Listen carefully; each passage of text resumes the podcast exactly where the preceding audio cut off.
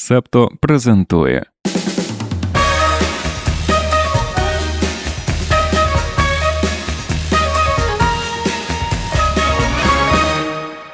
Будемо говорити сьогодні про співвідношення спорту і політики.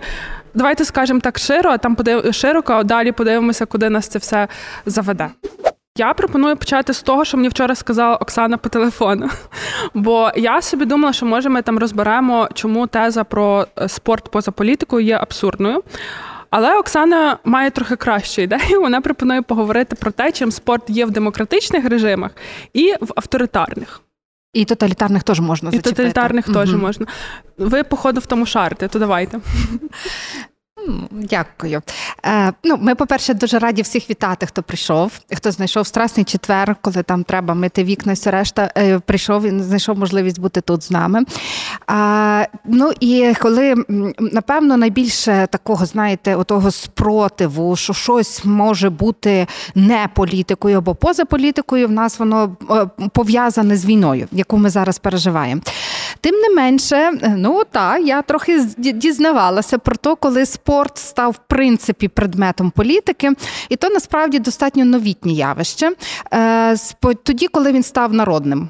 До того моменту, поки це була аристократична забавка і історія, до того моменту це не потребувало якихось політичних, ну, якихось політик. Але згодом, коли це почало ставати народним спортом, а потім, коли це стало професійним. Заняттям це вже потребувало власне втручання в це політик, і е, так дуже країни по-різному виходили з того, хто має опікуватися, як опікуватися, з якою метою опікуватися спортом. І напевно виявляє ну для мене не то, щоб це було прямо сяяння, для вас воно теж не буде таким, але спорт і політика мають дуже багато спільного. Бо спорт і політика це про людину, якою вона має бути, якою вона має бути, як вона має виглядати, що таке еталон краси тіла. Про то говорить спорт, так само, як говорить політика, яку яку людину вона хоче бачити своїм громадянином. Е, спорт так само про е, про згуртованість, про, е, бо спорт це завжди почуття. Звідки можуть, коли ви вболіваєте, оці групи вболівальників вони об'єднуються спортом як суцільним клеєм. І спорт може ставати національною ідеєю, якщо можна так згрубше сказати. І це це є тем, теж завданням політики, та мати соціальну е, мати спільноту, яка об'єднує.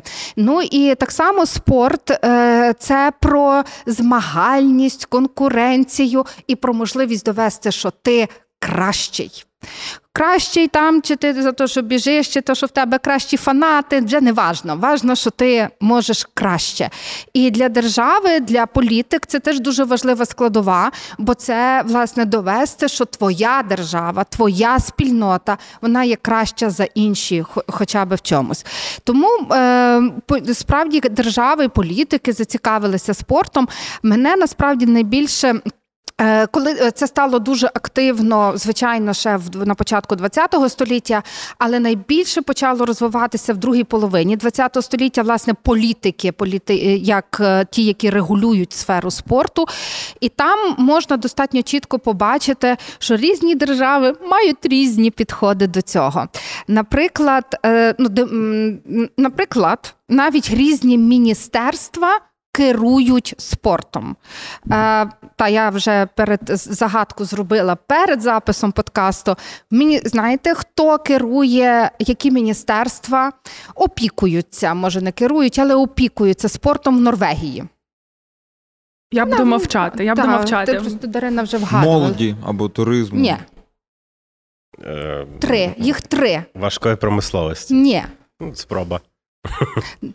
Ну, Три міністерства Три опікуються міністерства спортом? опікуються спортом. Економіки? Ні.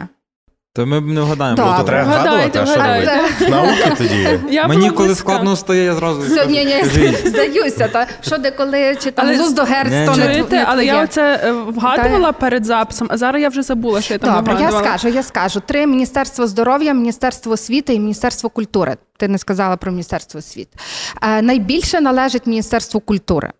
З 2008 року майже, майже все, що стосується спорту, передано туди. Тому та отак, от культура і спорт. Ну то трохи так, знаєте, але в багатьох країнах воно відбуває е, особливо в власне більше авторитарних країнах. Міністерство спорту виділено окремо, як правило, і воно займає значну частину В бюджетів. авторитарних і в Україні. Е, в Україні молоді і спорту. Це послаблення. Мені дуже цікаво, скільки відсотків діяльності цього міністерства займає молодь і в чому воно виражається насправді. Ну, А то може бути темою до розмови. Та, я Питання навіть масового спорту більше, знаєш. Е, та. Професійного. Якби.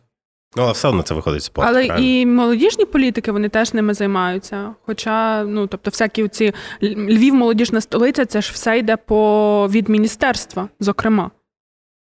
Подібні, подібні речі. Певно, ну, що а- так, але думаю, що Олімпіада в них е, частіше Ну та, скакує та. на порядку денному, ніж е, ця, ця історія. Я згадала, що в нас є з управління міської ради молоді і спорту. Тобі як- Ні, звісно. Щось ви плутаєте з кимось. О, е, Ну то ми коли запишемось, то ми можемо потім самі запитати. Але давайте зараз вернемося до Е, Я вертаюся до нашої теми. Тут та і тут питання, як воно там розділяється. І е, насправді, коли глянути, е, хто почав власне використовувати спорт як найбільше для того, для побудови е, цих дер- держави, то то були фашисти. Бо вони перші, хто зробили акцент на тому, що от власне вони робили акцент на спорті, як на такій як на масовій культурі. А можна уточнити? Можу. Фашисти чи нацисти, чи обоє? Обоє і в тих, і, і навіть в Іспанії, Угу. як ну Франко з е, періоду Франко, е, тому що вони, вони скористалися оцими почуттями згуртованості, які викликає спорт для побудови цієї масової істерії, масової патріотизм, підтримки. Плюс оцей, Е, та, бо до, до того насправді там розбудувати, щоб люди виходили натовпами, там салютували комусь цього не було. Але спорт, ніби оце молодіжні організації, які займалися спортом, воно привчило суспільство. Це була перша звичка, яка була вироблена і привчила суспільство до визнання е, і до такого святкування цієї спільності. Е, так само е, насправді фашисти дуже багато використовували. Ну, ми знаємо спорт як пропаганду. Е, Для е, власне позиціонування Німеччини як успішної країни, яка має певні досягнення. Але мушу сказати, що вже тоді формувалися так само демократичні політики, зокрема пов'язані знову ж таки з Олімпійськими іграми. І Олімпійський комітет робив Гітлеру зауваження, бо він, приймаючи Олімпіаду в 36-му році, вітав тільки білих спортсменів. Олімпійський комітет був стурбований, як і зараз. Так. Бачимо Але- паралелі зараз, Так, так? так, так.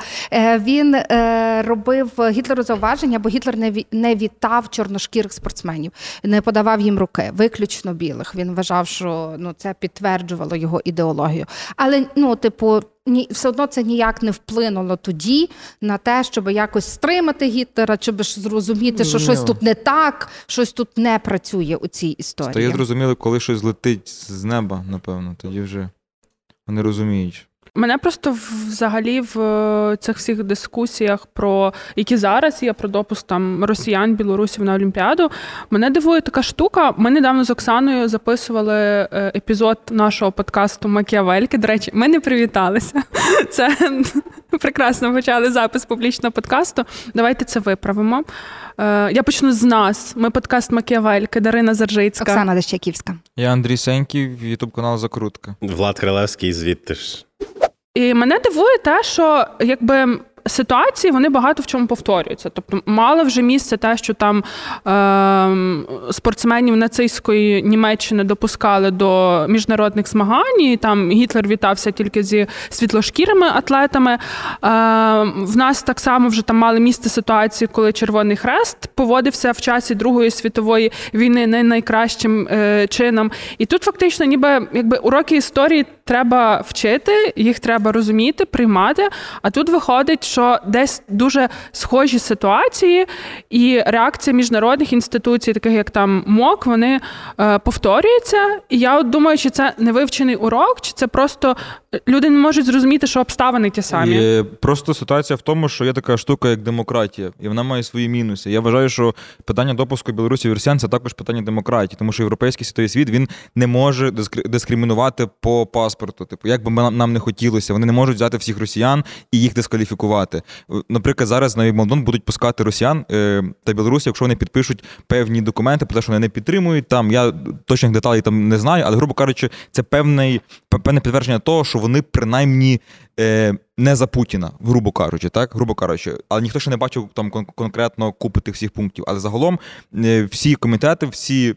Федерації є є федерації, які проросійські, де є е, російські керівники, російські гроші. Я я говорю там про інші федерації, котрі все одно не не хочуть дискримінувати по паспорту. Оце от та штука, котра була і тоді, і є зараз. І це величезний мінус демократії, демократичного світу, вільного світу і так далі. Вони бачать набагато більше хороших росіян, ніж бачимо ми. І це дуже складно насправді змінити. Тому що ми хочемо, щоб е, росіян не допускали замовчання.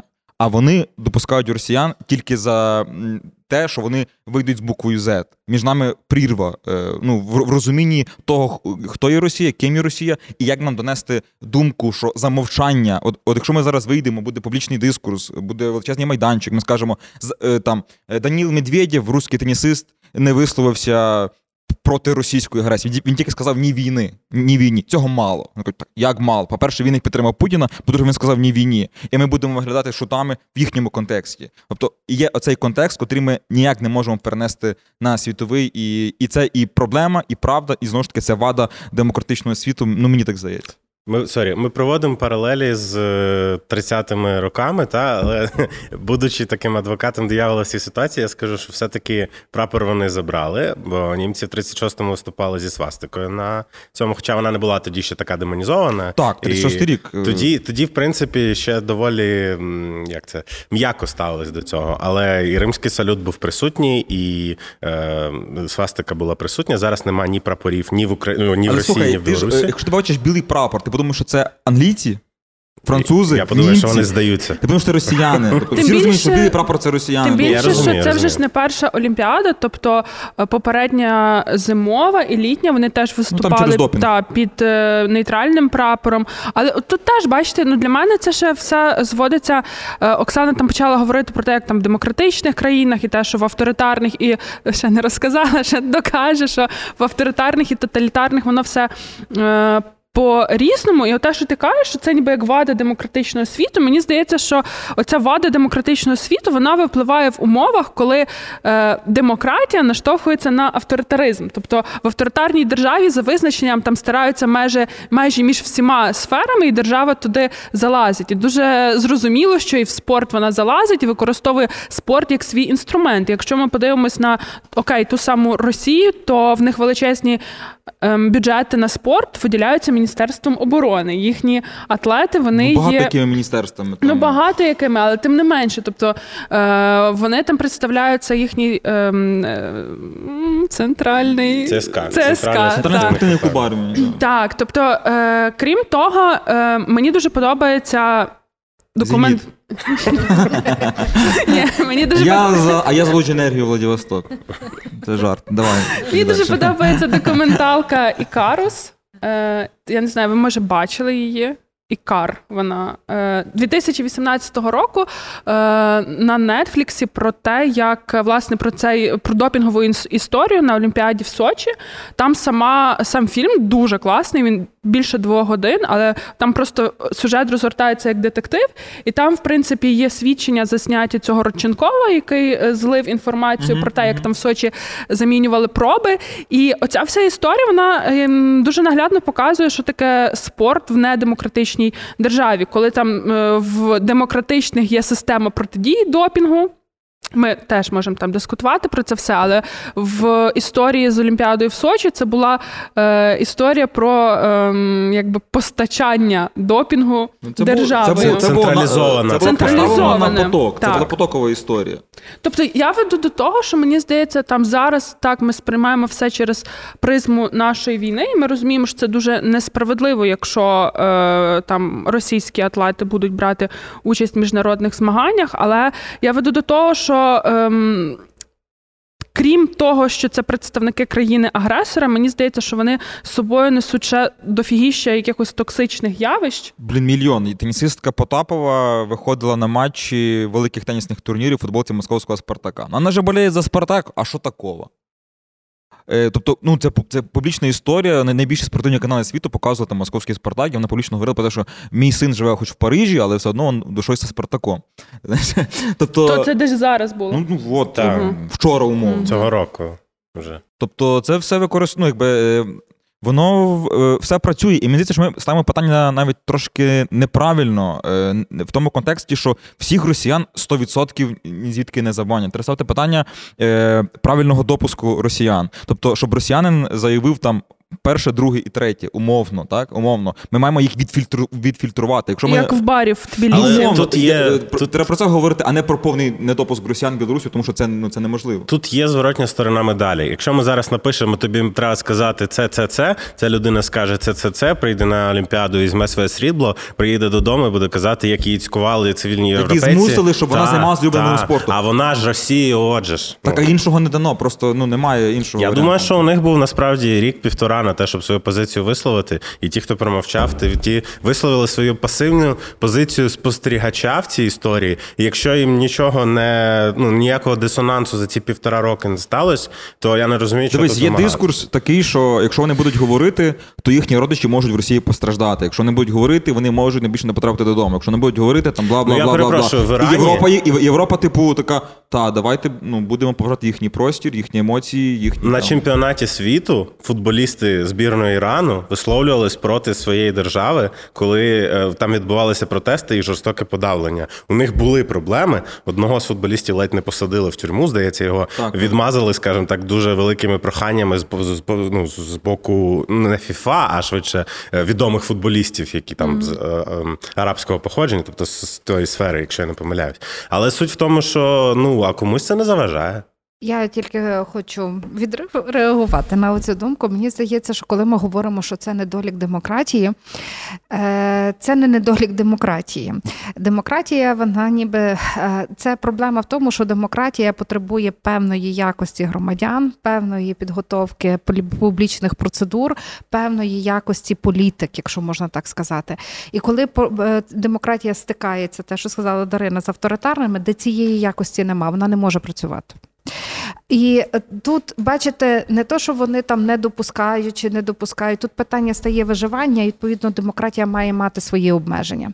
Проблема в тому, що ми, мені здається, наша українська сторона зараз е, ми не можемо довести, чому ці обмеження мають бути. І навіть оцей дискурс, про який ми говоримо, вони мають сказати, що вони проти Путіна. Знищення Путіна не вирішує історії цієї війни. І не лише Путін причина цієї Ну, що їм війни. тоді робити? Е, то нам треба, мені здається, що наш виклик зараз є і в тому, що ми маємо продемонструвати, чим насправді є Росія. Це авторитарна держава. 80% чи 90%, навіть я не знаю скільки, бо там давно нема соціології, яка має ми маємо показати, що які підтримують е, війну, підтримують катування, вони не мають принципів елементарної е, людяності. Давайте, можна я переб'ю? Є тенісист, який живе все життя вам. Я буду зараз адвокатом русських. Є тенісист, він живе в Нью-Йорку там з п'яти років. Виступає під російським прапором, умовно. Е, сказав ні війні, е, ніколи публічно не підтримував е, Путіна, російський режим, ні букви Z, ні букви В. Що з ним е, робити? Не допускати його, А він випускає, виступає під російським. Так, під, рос- ну, під білим прапором. Ну, але типу, Так, як так, від так, так. Я не знаю, що робити, але я скажу ще. Мені здається, що це теж дуже така цікава дискусія, яка е, теж є стає політичною. Це про те, що спорт став професійною сферою, і ми кажемо, що це професійна самореалізація людей. І якщо вони не можуть самореалізуватися, то ми обмежуємо їхнє демократичне право самореалізації. Але е, знаєте, що пам'ятаєте, ця дискусія була і щодо українських спортсменів, коли після 2014 року вони їздили, виступали і десь там обійнялися з кимось з російських спортсменів. Культура кенселингу поширювалася і тут на них. І вони казали: ну є ж правила, є, є якісь ці, є якась культура. Це наша професійна самореалізація. Зараз це та сама дискусія, грубо кажучи. І я направду мені здається, що е, то є тема для професійної спільноти визначати, яка тут має бути етика цієї професійної самореалізації. А ще раз а з цим у нас велика біда. Так велика біда е, в усіх, причому професійних середовищах, не лише у спорті. Е, і друге, якщо ця людина каже, що там ні війні, я не за Путіна, але далі залишається і і хоче виступати від цієї держави. Мені здається, що процедура зміни громадянства для хороших спортсменів дуже проста. Або від ну, відмови. Але знаєте, я е, хотіла би зачепитися за вашу думку про те, що там е, росіяни, росіянки, як е, там громадяни і громадянки Росії, так що вони за собою, що це не не війна Путіна, так що вони всі десь носії цієї е, шкідливої культури. Мені здається, що тут е, є ще один такий рівень, що це все знову ж таки стосується не лише е, контексту війни в Україні, це так само стосується того, що присутність людей, які несуть за собою такі, якісь не знаю, збочені цінності, це є небезпечно, в тому числі і для інших спортсменів, які з ними перетинаються на е, одних змаганнях. Тобто мені здається, що тут є ще оцей вимір, тому що е, я, коли ми мали зі дзвон, я казала, що я дивлюся фігурне катання. Не так, щоб там сильно регулярно, але от нещодавно був чемпіонат світу, е, який я частково дивилася. Там не було е, росіян. Рівень впав. Відверто скажу. Ну, дивайся. Как же фігур, фігурка без... Без русских. Без, як це там, тут, Русской тут, школи. Ми, як, русская школа. Ну, дивися, я, є люди, є люди, які в, які в Україні так думають. І я не можу їх, знаєш, звинувачувати чи їм якось заперечувати. Бо я розумію, що якщо вони там десятиліттями дивилися, де знаєш, фігурне катання це був якийсь пазл, і велика складова цього пазлу це були росіяни, то зрозуміло, що зараз воно їм виглядає якось не так. Але е, я розумію навіть, що в деяких дисциплінах там може рівень я не можу сказати, що рівень конкуренції впав, тому що навпаки, коли забрали росіян з їхнім не завжди чесним суддівством, стало рівніше типу, стало і без їхнього допінгу, опять, і без як... їхнього допінгу стало конкурентніше. Але я дивилась цей чемпіонат світу. Ну, по перше, світ без русні він прекрасний, але. Е, Тут е, є ще інше питання: що це така була демоверсія світу без русні, де ми просто забрали представників і представниць Росії зі змагань. Але я собі думаю, що якщо ми дамо таку передишку цьому виду спорту надовше, то може він ще очиститься від якихось шкідливих явищ, які за собою Несе Росія, тобто я згадую, коли вони ще брали участь в змаганнях. Вічно їхні коментарі, де повно сексизму, гомофобії, лукізму, де допінг, де знову ж таки нечесні суддівські ігри. Ображені вони завжди на весь світ. О, ображені завжди. Я от згадую, е, я пам'ятаю, що я там ще коли вчилася в школі і дивилася якісь змагання. Я могла їх дивитися з російським коментарем, тому що в Україні трансляції не було. І я пам'ятаю, як якийсь юніор юніорський чемпіонат світу, наша пара обігрує їхню, і їхня коментаторка каже: А як це так? Газ їм відключимо? Ну, тобто, оце от в, в такій манері ну, все було. Пошутіло. І я просто е, мені здається, що якщо там витримати далі цю паузу і очищати конкретно там фігурне катання від росіян і росіянок, то е, спорт ставатиме краще. Ми побачимо фігурне катання, де дійсно більше конкуренції, де більше можливостей для реалізації, тому що це особливо стосується, наприклад, жіночого одиночного фігурного катання, де 10, більш десь близько 10 років там сформувалася в Росії. Росії така тенденція, коли вони роблять основну ставку на допубертатних е, дівчат, які там в 15-16 років дійсно можуть виконувати стрибки, багато стрибків в 4 оберти, вигравати змагання без належної якості катання. І інші е, атлетки, скажімо, з демократичних країн, де взагалі по-іншому працює вся система, вони себе ніяк не можуть реалізувати в цьому виді спорту. Толуп і Аксель, я чекала, коли ти скажеш ті слова, назви тих стрибків. Ну Так, але е, якщо дозволите, то я вклинюся дві секунди. Я до того, що коли ми там будемо, напевно, оце визнати, що ти проти Путіна це має бути перший крок. Очевидно, що говорити, що ми можемо очистити світ від русні, то не буде справа одного року. То ну, На жаль. в цілому то така достатньо довга перспектива.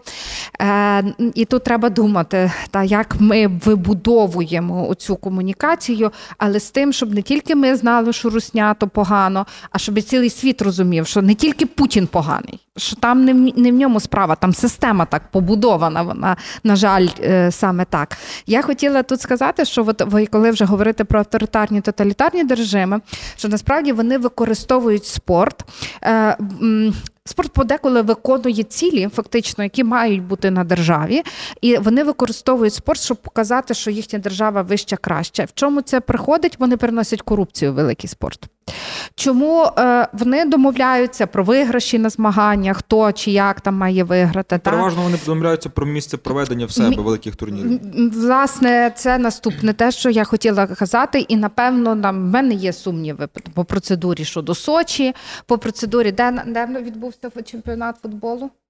Катар. Ну, Во. Та й в Росії був 18 році. Так, і там теж в нас е, виникають питання. І знову ж таки, якщо ми кажемо, що спорт це професійна сфера, яка потребує самореалізації, то вибачте, грати в погодних умовах Катару європейським службам. Катару. Та, як ти кажеш, то там було е, то, то, то була трохи інакша історія. Та? То вже не йдеться про е, якусь там е, чисто, чистоту гри. І так, демократичні режими, бо я почала ніби про то говорити, але демократичні режими вони налаштовані на конкуренцію різного роду клубів.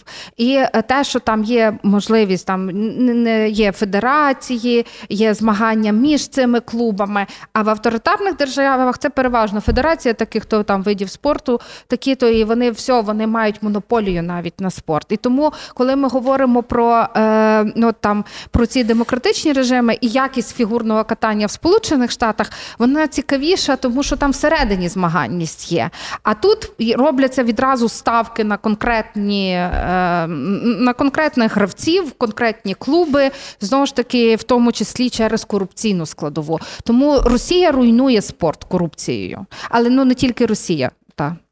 Я вам скажу просто ще більше, що радянський вплив дуже сильно вплинув на український mm-hmm. спорт. І наш спорт, якщо не брати колосально великі гроші, котрі є в Росії, він за своєю моделлю багато чому нагадує російський спорт. Е, система тренерів, система федерації. Так? Тобто це зовсім не те, що ми бачимо в демократичному світі. Ми колись зробили матеріал про біатлон, де французькі та норвезькі біатлоністи топові біатлоністи світу отримали від федерації набагато менше грошей, ніж наші біатлоністи не топові від нашої федерації, від держави. Розумієте? Вони отримали від е, федерації менше грошей, але більше грошей вони мали різні рекламні контракти, інтеграції. Там вони вже були зірками. Наші спортсмени ні з ким не говорять, нікому не дають інтерв'ю, на всіх ображаються, але в них немає грошей. Вони просять весь час грошей від держави, дайте квартиру. Е, Якось зробив матеріал про біатлоністку, котра била в набат, е, котра там грала на юніорському рівні кривонос. То вона била в набат, неї переїжджали сюжети, знімали, наскільки бідно вона живе. Тобто дайте квартиру, бо я спортсменка такої-то збірної, не маю квартири. Це там розглядали всюди. Це дуже схожа модель. Дайте гроші. Я об'їздив багато футбольних клубів. Всюди було одне: дайте гроші. Скажіть Зеленському, е, хай нам допоможе. Тобто, коли став Зеленський. Це та сама модель, це та сама історія, просто меншого впливу. Коли я був в Гданську в Польщі на матчі між Україною та Росією на волейболі, перед матчем грав Баста і Макс Корж. Я підійшов до Оргів, кажу, що за херня народ. Вони кажуть, Ваші сказали, що це їм теж підходить. Ну, бачиш... Розумієте, це ми далеко не не пішли. Історія з допінгом недалеко пішла. Тобто ми можемо русню обмазувати, і це ми будемо правильно добре робити, але насправді ми мавпуємо русню дуже багато. Ми мавпували русню до 24 лютого, і війна це не сильно змінювала. Ми їздили грати в Росію, ми там заробляли бабки, і воно все, типа, Росія зло, типу, і нам треба і, і в спорті вектор свій в інший напрямок і інший напрямок направляти. Так? Тобто важливо, обсираючи русню, не перестати неї бути. Оце mm-hmm. найважливіша історія. Самим змінюватись. Мені знаєш, здається, що ти коли кажеш, що там в демократичних державах, де немає цього такого тотального державного фінансування, то відповідно і м- спортсмени вони е, радше стають такими реальними лідерами думок, бо вони розуміють, Вони знаєш, розвиваються. розвиваються, вони розуміють свою відповідальність, що ти, щоб йти до рекламодавців, ти мусиш спілкуватися з журналістами, ти мусиш якось презентабельно поводитися е, і так далі. Але я знаєте, от за цю тему про те, що там що тоталітарні держави приносять в спорт, от крім корупції, е, я би ще хотіла звернути увагу, і ти частково про це е, почав говорити: про те, що все-таки демократичні держави в- в них одна з цінностей це завжди права людини. Тобто. Так, можливо, там демократична держава не може подбати про кожну окрему людину, але от цінність цієї індивідуальності і поваги до окремої людини вона є. І мені здається, що вона, якщо там в спортивній сфері, то вона так само і зберігається в демократичній державі, або хоча б ведуться якісь дискусії про так зване це позитивне тренерство, щоб не було цькування, харасменту і так далі. І е, я сьогодні виступаю по документалках, але є ще один е, фільм, який мені дуже подобається: Athlete A, е, Атлетка А. Я Е, просто не дивлюсь спортивні фільми Ага, зовсім. Я завжди розчаровуюсь, Ну, він такий, коли дивлюсь типу, спортивні що, фільми. що Іка... ну, це, він що Ікарус, що цей атлетка А, він більше про, про соціальну, мабуть, складову, про суспільну, бо це документалка про Ларі Насара. Чули про такого?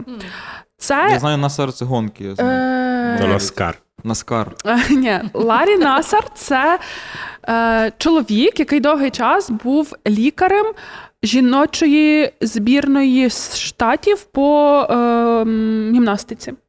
І його е, посадили за е, домагання, зґвалтування і всі супутні речі. Коротше, е, за е, сексуальне насильство над неповнолітніми. Тобто він гвалтував по суті гімнасток роками. Це тривало роками. І е, там дуже цікаво в цьому фільмі взяті інтерв'ю.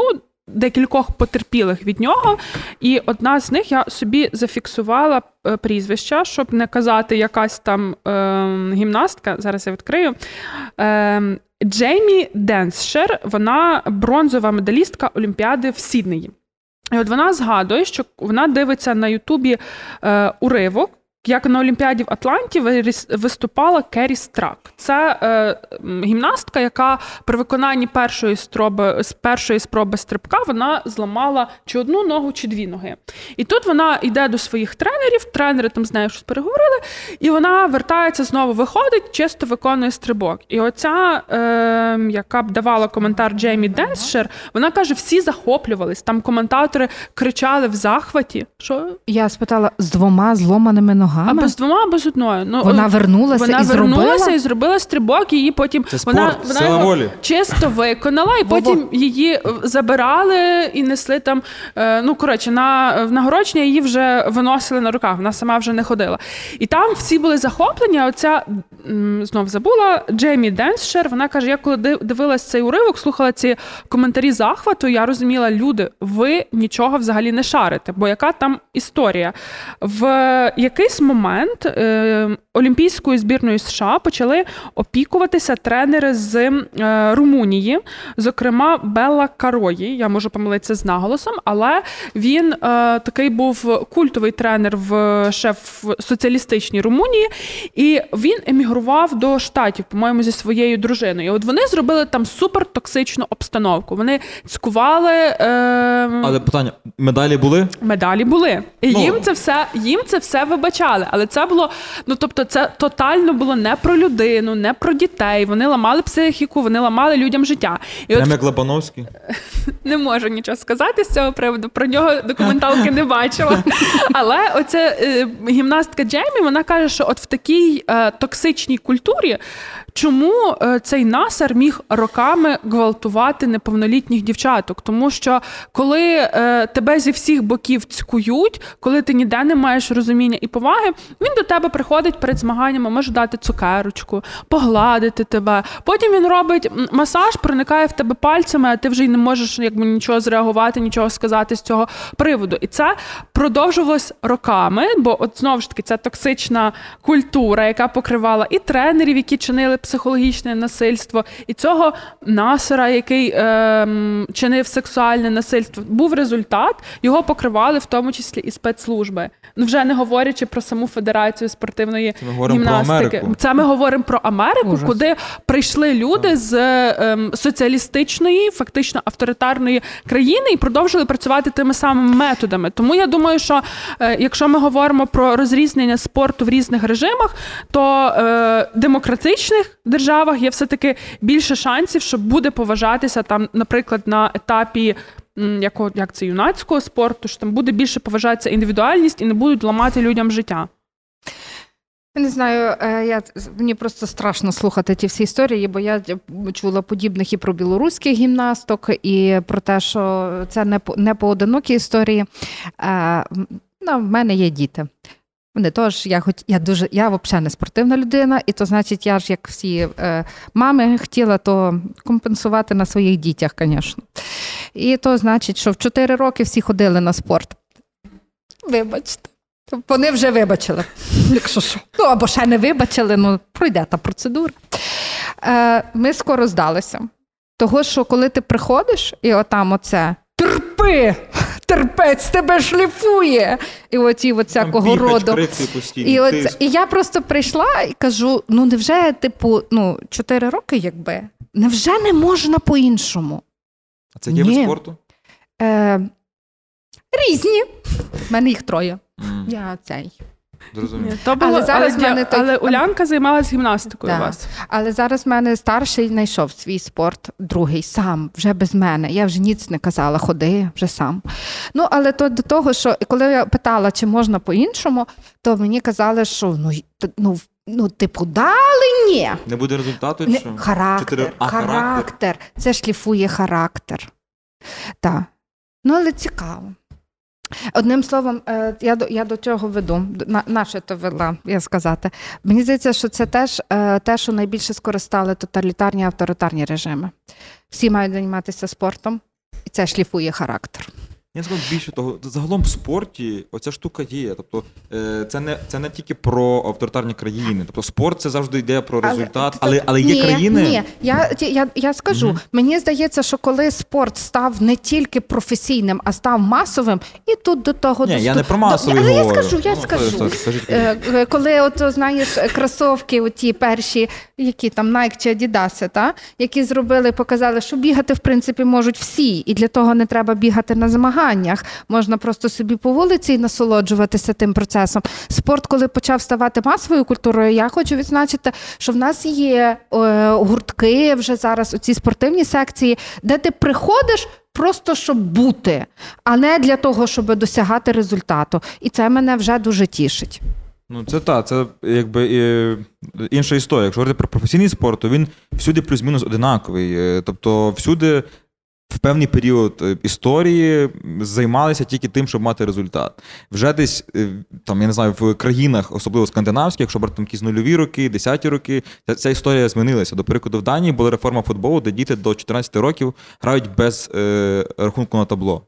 Тобто вони грають своє задоволення там. Е, в, в нас же, до прикладу, я пам'ятаю просто своє ДЮСШ, м, ти приходиш, тобі років 8, ти не попав у воротах, на тебе не матюкались, накричали, ти забився в кут, і в тебе немає мотивації. Ну ніякої, типу, займатися улюбленою справою. Це вже не улюблена справа. Ти виходиш на дві хвилини, і ти маєш там е, не, не, би- не, бі- не бити по воротах, не обмотувати нікого, а просто вибивати м'яч в аут. Ти захисник вийшов на дві хвилини, 8 років. Ти хочеш кайфувати від життя. Ти тільки народився недавно. Типу, тобі хочеться бігати, щось мотатися, кричати.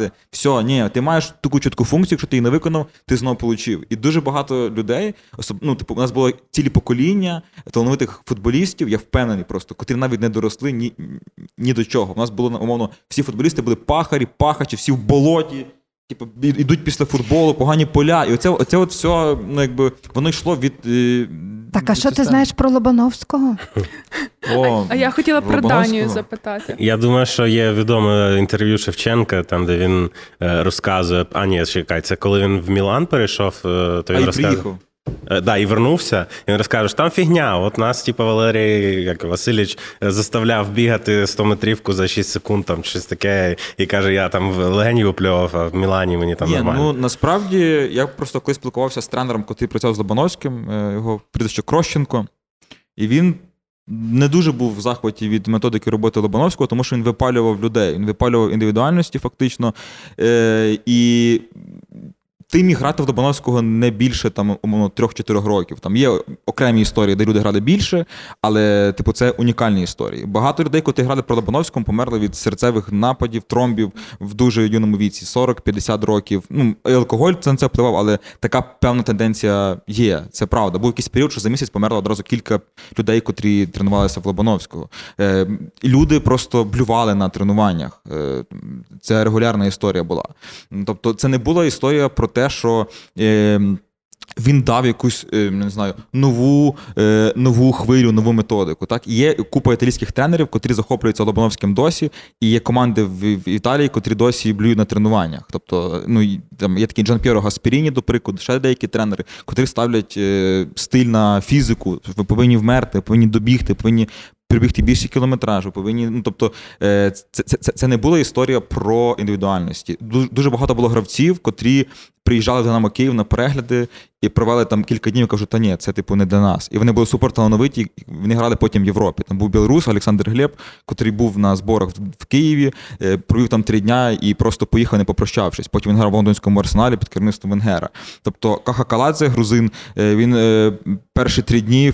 Мер Тбілісі. Мер Е, Тбілісі. Да, мер Тбілісі, там, е, та, та, та і Глеб за Лукашенка. Тут зараз е, е, я починаю, я починаю. Ну, коротше, е, історія про те, що він ламав людей через коліно. Це історія про, е, про це. Це історія про це. І І, і, і, і, Шевченко це яскравий приклад е, того, що він е, мав величезний талант і вчасно пішов. Якщо б він, я, я так думаю, це зараз таке припомню. Якщо б Шевченко грав в Динамо Київ довше, то цілком можливо, що в нього би не вдалося далі в Європі. Я хотів додати тезу, що мені здається, що через е, цей ну, типу, тоталітарний стиль керування керівництва в спорті, мені здається, що зараз наші футболісти дуже поступаються, тому що е, коли ми бачимо якісь Єврокубки, або ми бачимо, е, ну от у нас зараз збірна складається з багатьох е, легіонерів, тобто тих, хто не грає в чемпіонаті України. Е, і мені, в принципі, подобається іноді, як виглядає малюнок гри. Та? Тобто у нас є якісь ідеї, у нас є якісь там комбінації, у нас є творчість. А коли українські клуби з'являються в лізі чемпіонів, дуже часто е, це виходить так, що ти бачиш, що або гравці переходять в інші чемпіонати. Е, Як мінімум, перший час, або там е, поодинокі матчі, ти бачиш, що у них просто є страх в нога- в ногах. Вони не можуть там перебігати, тому що рівень не той, все-таки. І вони не можуть там зайти з ноги в ці клуби, якщо вони там на, їх рівні або трошки вище, через те, що у них є певна паніка і певний страх того, що, що їм робити. От і так само, коли приходять деякі легіонери в українські клуби, то теж помітно, що вони відчувають себе значно вільніше. У них немає цього страху зробити там помилку, навіть е, тому, що вони просто типу можуть собі це дозволити, і вони знають, що вони помиляться раз, другий, третій, і вони там е, заб'ють чи зроблять е, ефективну дію. І мені здається, що в довгостроковій перспективі, як і там в якщо ми говоримо про ринок, наприклад, і ринку економіку, так само в короткостроковій перспективі ці обмеження і витискання максимуму вони можуть працювати. В довгостроковій перспективі це завжди поразка. От. Так. Ну, Тому, власне, і, і такі країни, як Данія, е, Фінляндія, Норвегія, до речі, зараз. Тобто вони, вони йдуть по, по системному принципу. Ісландія в неї був також такий період. Розумію, що Ісландія не може бути прикладом, в них реально об'єктивно просто мало населення. Вони не можуть видавати купу крутих поколінь кожні 4 роки, кожні 4 роки виходити на чемпіонат світу. Це неможливо. Але вони зробили е, дуже хорошу систему, дуже хорошу історію. Оці, от, що нема там нема, нема результату. До певного віку діти просто граються там і так далі. Тобто воно, воно дає свободу певну, воно, воно дає можливість там в Норвегії, Фінляндії е, мати хороші там команди. Ну, то Фінляндії хороша баскетбольна збірна, волейбольна збірна, футбольна збірна. Тобто, чим Фінляндія, грубо кажучи, там ну глобально відрізняє в них складніші умови для цих видів спорту. Ми там жаліємося, що в нас немає зимою де грати. Е, Типу, Фінляндія зробила історію про манежі доступні, зробила про сертифікацію тренерів, про навчання тренерів за кордоном, про волю для дітей для певного віку. І все це дуже просто. Ти береш цю історію, накидаєш її сюди, і все. Але є один нюанс. Різниця в людях. Ти людей не зміниш. Я колись працював в волейбольному клубі Барком Кажани, і в нас була така історія, що Барком. Барком Кажани, так. То від, е, Від- Від родинної від родинної ковбаски. Нам давали на обід по палиці ковбаси. Ні, це правда. це правда кожен Так. день. Так, ну там давали тако, ну, типу, хто му сердельки, тако на стіл там м'ясні вироби. Але, типу, ну, але ти їх не міг не мав де зварити, але я деколи собі додому, наш студент таке. То було таке, та, була така історія. А що ти, чекай, чекай, а що ти робив? Що ти я робив? був одним з трьох працівників цього клубу. І за що? Людей, людей не змінити, каже Андрій, і несе ковбасу У нас було додому. три працівника. У нас було три працівника. Один був, е, е, типу, як. е, е, Блін, е, Менеджер, е, ні, логіст і статист. Бухгалтер. Чекай. Е, Статист що робить? Ну, Він сидив, він сидів на матчах і записував, ну хто кілька хто Я кілька Це аналітик, набрав, напевно, ну, грубо так називається. сказати. Так. Ну я коротше був е, піарщиком, вів соцмережі, створив сайт баркома, там ще ще ще ще ще щось. Таке в всяке тебе ще якось нормально було по зонах відповідальності. Ні, ну там, якщо зараз заглибитись, прям, то теж там То і тренував, Та, Ні, ні, не тренував. Там, до речі, тренер був, до речі, хороший, не тренував. А, от. І коротше, і в чому історія? В тому, історія в тому, що чемпіонат з волейболу дико погано був організований. Е, е, команди грали в малесеньких залах. От з такою стіною для волейболу це ну це просто тикалки. І лінія ми приїжджали в зали, де відстань між стіною і лінією становила там 2 метри. Це критично мало. Це просто грали матчі, щоб зіграти матчі. Це не про глядачів. Типу, де ми приїхали на фінал Кубку України з волейболу в Київ і стояли просто біля стіни там за сіткою. Ну ну, ну це ну це просто стид і срам. От плюс було дуже багато історій про. Е, Про те, е, що люди дотичні до організації змагань і люди різні в клубі, вони, на мій погляд, були нечисті на руку. Ну, грубо кажучи, ми домовляємося за оренду залу, і коли ми домовляємося про оренду залу з однією людиною, е, мені пропонують вийти.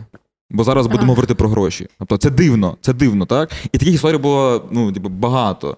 І потім, коли я взнавав про ціну для інших, то я розумів, що трошки ми переплачуємо, так? Трошки ми переплачуємо. Але якщо я піду до власника клубу і скажу, чувак, ми тут переплачуємо, давай щось, давай щось міняти, е, то на мене обідеться директор цього залу і скаже: у вас ціна 200 ту- 200 тисяч же, синок. А ми з, тим типом мали там отак. Ну тобто, розумієте цю історію? І був один прекрасний момент, коли я вирішив, що треба на волейбол квитки за гроші. Квитки за гроші на волейбол. Квитки за гроші на волейбол. Ви колись платили за волейбол? Ніхто не платив ніколи за волейбол. От я тобі скажу, я сказала, що я не спортивна. Єдиний спорт, що я грала і навіть вміла подати Волейбол це подачі, прекрасно. це був волейбол. Це волейбол це прекрасний вид Так. спорту. Це Я згодна надзвичайний з тобою на всі потенціал. цього. 150. В нього потенціал більший і вищий, ніж, Так. ніж, ніж футбол. А особливо 100%. зараз, коли можна подивитися різні мультики, аніме про волейбол. О, тим паче. Я теж маю такий досвід. Та. Але бачиш, ми так ще ні, щось ні, барком, а. Де продавати квитки Ага, почав. продавати квитки. квитки. Коротше, і я, я думаю, ну якщо є подія, котра є повністю безкоштовною, ти напевно подумаєш про що в неї низька ціна. Да? Ну, тобто, е, наприклад, матч е, е, Барком Кажани, ще КВСМ, Буревісник. В- там багато абревіатур. Там Нічого не розумію. Болівальники кричать, ще ВКСМ. Ну, отакі, отакі назви в нас українських волейбольних клубів. Це можна прям підбірку зібрати, стендап зробити з волей- волейбол. От. І я підходжу до власника і кажу, давайте ми зробимо квитки хоча б по 10 гривень, щоб люди просто знали, що це щось коштує, що воно має якусь. Він каже, тоді ти організуй, е, ну, організуй це все діло. Е, і ми поставили там касу, привели там якийсь інтернет е, в Палац спорту Галичина, е, поставили охорону, не пам'ятаю, ну, коротше, зробили все, що потрібно, якби, і продавали квитки. Потім збільшили ціну там, до 30 гривень, по-моєму, і так далі. І в якийсь прекрасний момент інтернет там е, заглючив. е, На, на, на касі. І дівчинка, яка продавала ці квитки, вона е, інтернет завис, і вона там цокала на ті квитки, і вони ніби в системі продалися, але фактично не продалися, гроші з них не були заплачені. Тобто було видно, що нема в залі 500 людей, є там 100. Ну вона просто нацокала. І я при- приходжу до е, директора, ну, до власника і кажу: слухайте, тут є збій системи. Нам потрібно або кращий інтернет, або там то, або то, або то. Він каже, ти вкрав гроші. Тобто я придумав зробити волейбол за 10 гривень. Ну, розумієте, скільки це грошей я міг вкрасти. Типу, ну. І я пішов до нього і кажу, я вкрав гроші. Я, я, я, тобто, повіж я сказав, я вкрав гроші. Він каже, та, ти вкрав гроші. Тобто, не вирішили проблему з інтернетом. Тобто, розумієте, не поставили нових людей на. Ну, тобто, нічого не помінялось, просто я вкрав гроші. Ну, Питання в людях. Ми можемо скопіювати цю модель, можемо поставити. От є або ще одна історія про волейбол, яка мене яка мені дуже веселить. Наш президент їздив часто на волейбольні події в Польщу. Я був Польщі на волейбольні. Президент президент. України. Зеленський? Не Зеленський, Олег Баран, Баранком кажани. Ага. Ну, якби, Його світлість якби я про я про батьків тільки, ну це, розумієте, е, колишніх не буває начальників. От. І він їздив в Польщу. Я їздив в Польщу на волейбол. Це прекрасне дійство. Якщо ви не були в Польщі на волейболі, якщо буде можливість, будьте в Польщі на волейболі, особливо коли грає збірна Польщі. Це неймовірне дійство. І він надивився і каже: що ми так не можемо, давай так зробимо. Я кажу, ну треба, щоб була спільнота людей. Ну, ти не можеш просто такі прийти, давайте всі, як давайте ви всі як в Польщі будете. От, в Польщі болівають, давайте ми будемо як от. Є е, ЗАГСа, ЗАГСа команда, давайте от, ви, Ви от ЗАГСа, да? ви ЗАГСа, ви Рисові, все, матч. Ну так не буває. Ти волейболістів так, і так само з болівальника. Має бути спільнота людей, тоді ти навколо них щось будуєш. Знаєте, що він придумав? Мені вже Коротше, страшно. був матч, і він запросив весільних музикантів. Типа, ну е, е, ні, Та нормальна точка входу, ну. ні, це краще, ніж нічого, але це не Польща. Ну як в Польщі тепер, типу. А вони там, ей, ей, там, ну, типа, ну, ніби це веселіше, ніж би їх не було. Але це не Польща, це, ну, це, це, це, це підробка. Тому тут питання в людях, не підходах. Ми можемо перекласти будь-яку круту модель. Але ми завжди стикнемося з тим, хто директор залу, з тим, хто директор клубу, з тим, що прийшли весільні музиканти, і ти такий просто кидаєш мікрофон і, і просто йдеш дивитися на, на польський волейбол по телебаченню. Це просто крик людини, котра давно в всякому маргінальному спорті крутиться. Все, далі я Ну, нічого не говорю. Бачиш, тут мені здається, що просто то якби одна зі сфер, а суспільство, е, суспільство воно ну, різне, складне, і там дуже багато факторів. І Просто ти згадував про Фінляндію і казав, що в них там є оця хороша система. А ми е, цього тижня з Оксаною вже записували епізод. Я з- навіть забула про яку тему, але ми там Про Фінляндію. Але там було про Фінляндію. так. просто ми дуже багато записуємо, і я вже забуваю імена ведучих, Про теми емоції. подкастів і так далі. Про точно про емоції. І е, ми там розбирали е, те, що в Фінляндії дуже високий рівень освіти. То там якісна базова освіта, відповідно, е, виростають дуже ну так не можна, мабуть, про людей якісні громадяни, але я скажу. Ну тобто громадяни високої Такі, не, якості. не, не, не ламаються скоро, з довгим сроком Так, з довгим Гарантія. терміном, з гарантією. І які там схильні до якихось більш не знаю, прийняття більш раціональних рішень, більш стійкі е, в контексті нашого там інформаційного суспільства до різних маніпулятивних впливів. І мені здається, що якщо ми говоримо про якийсь пошук якихось таких оптимальних рішень для вирішення якихось проблем, ну очевидно, я так розумію, що в них була якась проблема, та то можливо на це впливає в тому числі і рівень освіти, та точно впливає. Просто е, я, я думаю, що м, наша влада краде. Що Це так, я, типу, щоб як ну, то 100% не помилитися. Ні, я, я про інше. Я про те, що мені здається, що всім вигідно не мати освічених. Ні? Нам вигідно мати неосвічених. Ти можеш ними чік слугу народу показав серіал. Там. Ні? Ні, не думаєте так? То, то зручно так, щоб було. В тоталітарних режимах там. Блін, а ми ж не А в демократичних холяри, як проходить Трамп, то біда, знаєш. Так. І тоді починається знов думати про якісну освіту, про повернення, про функціональну грамотність, таке да. Ну, є багато. Але знаєш, е, я що хотіла сказати, Е, ми так якось, е, бачите, самі перейшли до демократичних режимів, і ти правий, Андрію. е, З людьми то найважче. Якби з людьми було дуже просто, то то то- би було би ну, Нарід е, не той, одним словом. е, Але ні, Може, але фі- фі- але- я знаю, що зробити. Можна Да. фінів сюди завести. Але ні, Ні? Е, ну е, чекай, е, я про те, що ми так само, я, я про те, що не можна, е, ми теж маємо якийсь там свій внесок, в тому числі в спорт, в тому числі в культуру. Я готувалася до подкасту, дізналася, що ми вигадали футбол з двома м'ячами. Таке є? Україна Таке є? вигадала фут- спорт, Я де пропоную грають прямо, прямо зараз, де- там ще англійці одну. сидять такі. де, де грають двома м'ячами. І там, значить, два голкіпери одночасно з різних воріт викидають в поле два м'ячі, дві команди водночас грають. І судді дають коментарі, що це легше судити, ніж звичайний матч, тому що вони Все не фолять. вони- розуміє та, абсолютно. Вони бігають одразу за двома м'ячами. І не менше порушень, більше цього всього. От і е, та, бачите, українці теж щось можуть. У нас є своя так само спортивна культура. У нас е, ну, типу, не можна казати, що ну, ну можна деколи треба, але деколи треба казати і хвалити українців. У нас була ця корпоративна культура в, за часів Австро-Угорщини, яка теж під, е, сприяла. Е, підтримці спорту. В нас так само з'явився е, спорт як е, е, в школах, як культура здорового способу життя, якщо можна так додати. Та нам е, ми, нам бракує правил і процедур. То, на жаль, не робиться швидко. То треба, е, ну бо Мексика переписала Конституцію Сполучених Штатів Америки і лишилась Мексикою. Так само і ми. Ми не можемо перебрати чиюсь модель, ми мусимо просто напрацьовувати свою. І то, на жаль, потребує часу, потребує років. То не, не, не станеться. Так, як ти кажеш, ви як ти там казав? Ну там ті та, то, та, та, та, то так не то так не спрацює. Але ми можемо. Е, мене насправді дуже тішить, що в нас з'являються не просто оці, е, не просто там всі біжать півмарафони, а є спільноти, тих, хто хочуть бігти півмарафони, які там один одного підтримують. Є тренери, які допомагають зуття підібрати. От вже з'являються ці спільноти. Напевно, воно потребує класного аніме, ще щось щось потребує там ін, е, інших історій, але воно з'являється. Головне нам всім то не, не, не ну, підтримувати вчасно. Ну і мені здається, що те, що ви кажете, там нам. Бракує процедур, таких якихось рішень зважних, то мені ще здається дуже важливо е, розуміти і прийняти те, що не всі проблеми можна і треба вирішувати. Тобто, що треба пріоритизувати, і в тому числі, мабуть, в спортивній сфері, що для нас на першому місці і за це братися, а не за все потрошки. Так. Коротка відповідь. Так. Е, добре. Е, я е, там одна з тих, хто слідкує за часом, хоч мені там дехто. Та.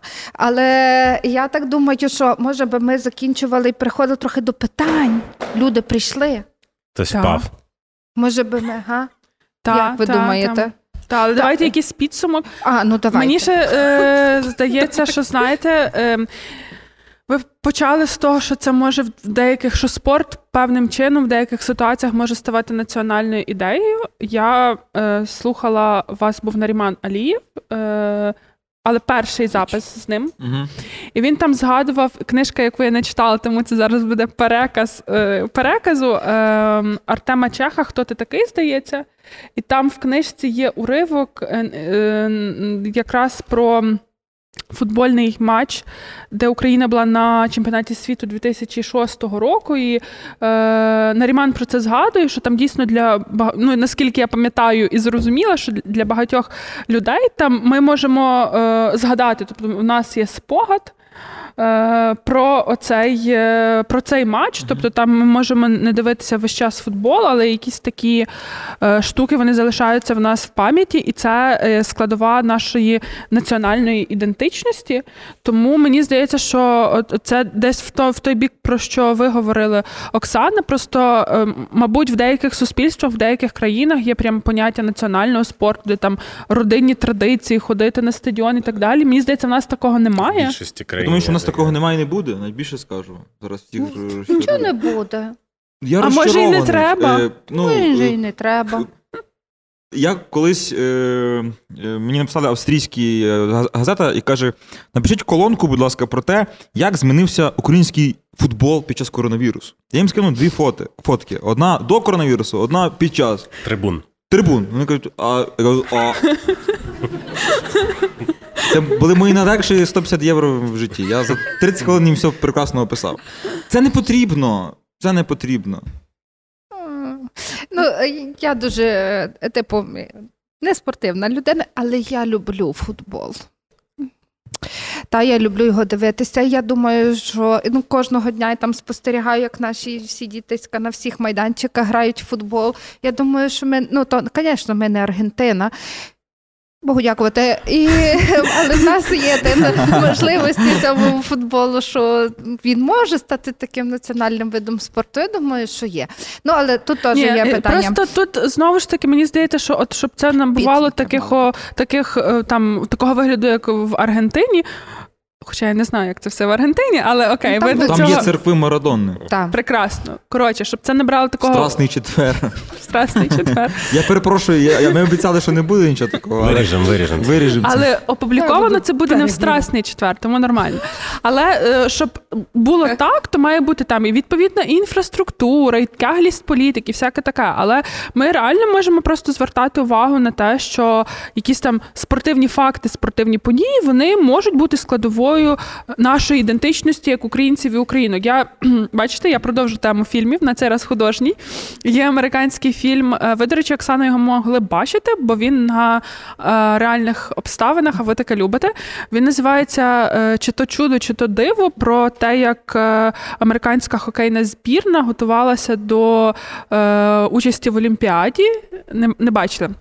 Фільм класний, там, там знімається е, актор, якого я забула, як звати. Бред Піт. Не, Бред Піт. не Бред Піт, якийсь Він ну, Дізель. Бред Пітом інший. Бомба. Курт Рассел, от Курт Рассел. Він нормально. готує е, збірну зі студентів, які протистояли пізніше на Олімпіаді е, радянській збірні, яка була професійна. Вони в них перемогли. І ця, ця подія вона війшла в історію американську як чудо на льоду, диво на льоду. І потім пізніше е, дослід, е, опитування соціальні вони показували те, що е, ця подія вона є однією з найбільш пам'ятних для американців взагалі. От мені здається, що е, просто треба пам'ятати, що спорт може виконувати таку функцію, але не накладати, ну конкретно в нашому випадку, очікування, що, що в нас колись футбол буде таким, як в Аргентині. Е, так, е, я не можу не згадати, вибачте, Нельсона Манделу. В цьому контексті, якщо пам'ятаєте, коли він прийшов, обраний був до влади президентом, він боявся не те, щоб він боявся, він хотів, щоб не повторилося таке, не сталося таке зворотнє насильство по відношенню до біло, Мгм. білого населення. І він е, тому він багато уваги приділяв.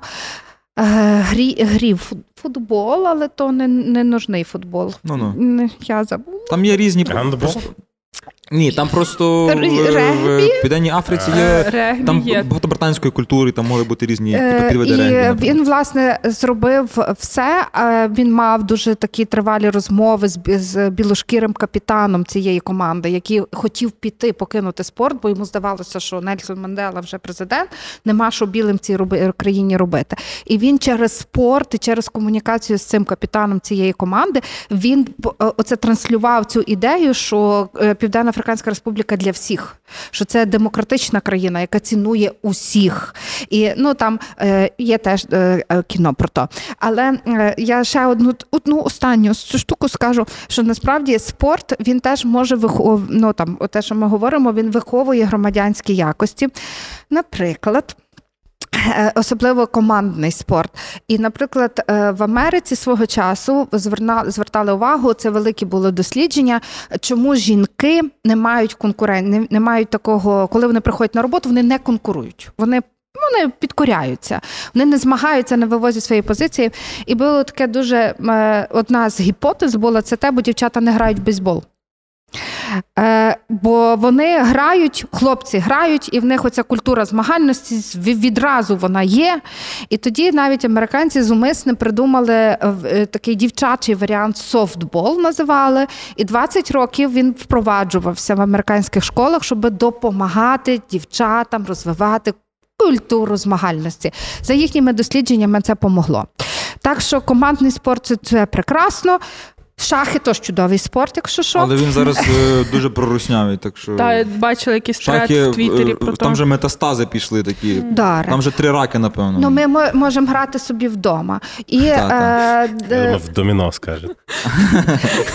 Чуєш, Влад, е, я пам'ятаю історію, що ми е, якось проговорили в одному з наших епізодів про те, що е, спорт в якийсь момент став чи не єдиним об'єднавчим фактором між е, всіма регіонами України. Типу там Євро, Олімпіада. Було- Ти вже не ділив там, е, там е, Донецький, там це все ж все ж це ж по суті єдиний по суті маркер. Ну, Євро 2012 дуже хороший показник, е, тому що можна подивитись на стадіон, якісь кадри звідти, і всім буде все зрозуміло, та? які там були кольори, кого там підтримували і так далі. О, от. Е, Я ще хотів насправді сказати, е, що ми згадували про Романа Алієва, і в нього є подкаст з, по-моєму, зі Стасом Корольовим. Вони обговорювали цю тему, е, що незважаючи на те, що по мегаспорту крутили Спартак Нальчик, улюблений Андрія клуб, е, чи І Крилля Советов, «Спартак». чи Луч енергія, як там. Е, Одним словом, незважаючи на те, що засилля російського спорту було у нас, е, все одно ти розумів, що це вони, а оце ми. І що є сині-жовті, а є біло-сині-червоні. І вони, може, типу, і близькі. В принципі, ну, типу, логічно було там людям з Луганської Донецької області підтримувати близьких сусідів, так само, як я думаю, що там не знаю, Чернігів якийсь міг білорусів підтримувати, а Львів поляків. Та? Е, Це ну, на інтуїтивному рівні нормально. От, е, але зараз секунду. Так, тут дзвонить.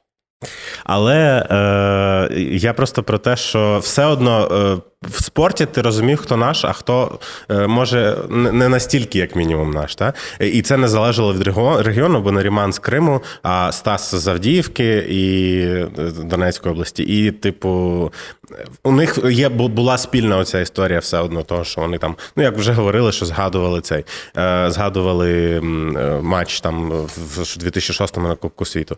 І ще в мене була теза про те, що насправді на Америку орієнтуватися в цьому питанні я би не не рекомендував. варто. Та, е, бо вони. ем, у, них є певний, я не знаю, культ перемоги і культ змагальності в цьому плані теж. Бо якщо ми подивимося, то там лідери в медальних заліках це постійно е, Китай, е, е, Штати. Росія і Штати. Та, вони десь постійно в трійку плюс-мінус залазять. Я би радив орієнтуватись на тих, хто там займає десь 15 місце. Вони, напевно, е, спокійніше до цього ставляться. Е, Я думаю, ми нижче. Ну, наприклад, Хоча на зимовій олімпіаді ми взяли тільки одну медаль. Так. Але І е, Богу дякувати і на тому.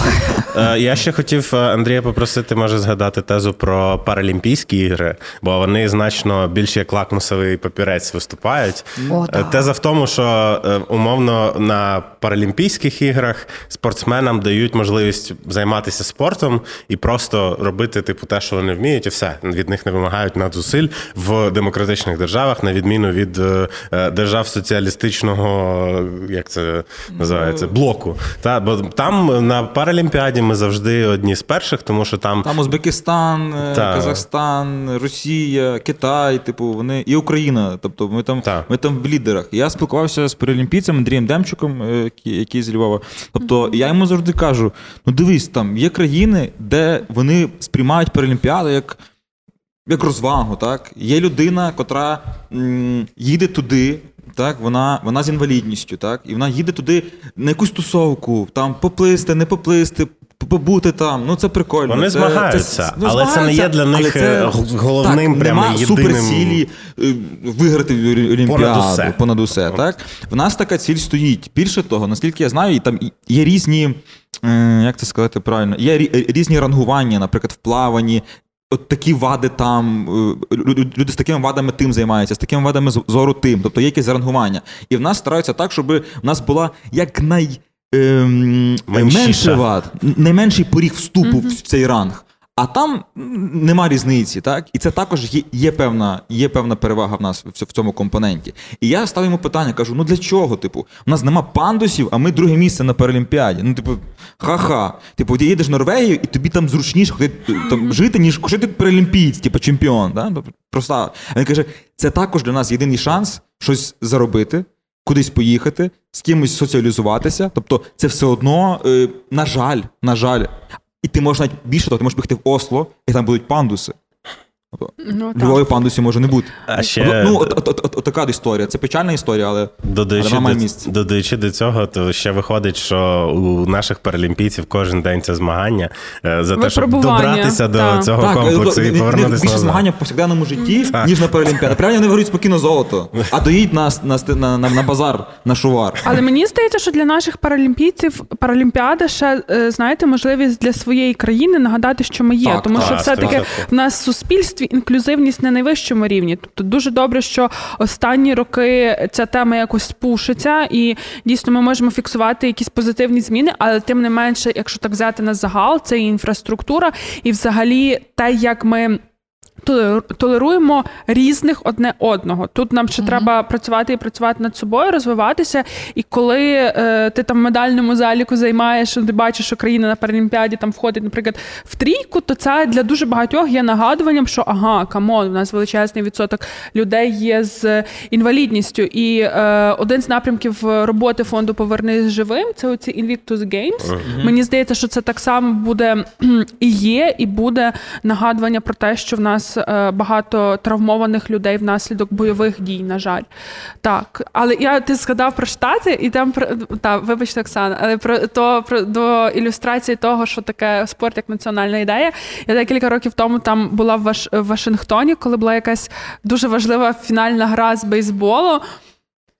Страшно на вулиці було вийти. Тобто там всі люди виходили з однією метою, і прямо по них було видно, що вони йдуть. То не були в Італії, напевно, на якомусь футбольному не, матчі. Була, на не була. От де страшно може бути справді. Та, е, Отже, підводячи підсумки. Не все в нас добре в спортивних політиках виходить так. Не, Ми навіть не, про них не поговорили добре, але все одно ви праві. Ну, як ми проговорили, що в нас, бачиш, там клуби не ті правила, не ті людей міняти треба, то ми щось таке проговорили. Ну, ну, Але не все в нас добре, але добре, що ми не русня. Правильно? Оце висновок. Слава Богу. Так. Добре, що ми ми, ми вже ніби так зрозуміли, що е, спорт і політика не такі, вони вже різні. Навряд чи може бути коли-небудь спорт між е, поза політикою. І я пропоную тут завершити публічну частину подкасту. З нами були подкаст Макіавельки Оксана Дещаківська, Дарина Заржицька. Як нас красиво це виходить. Ми просто зазвичай кажемо всім пока і все. Я Влад Крилевський. Андрій Сеньків. І це закрутка.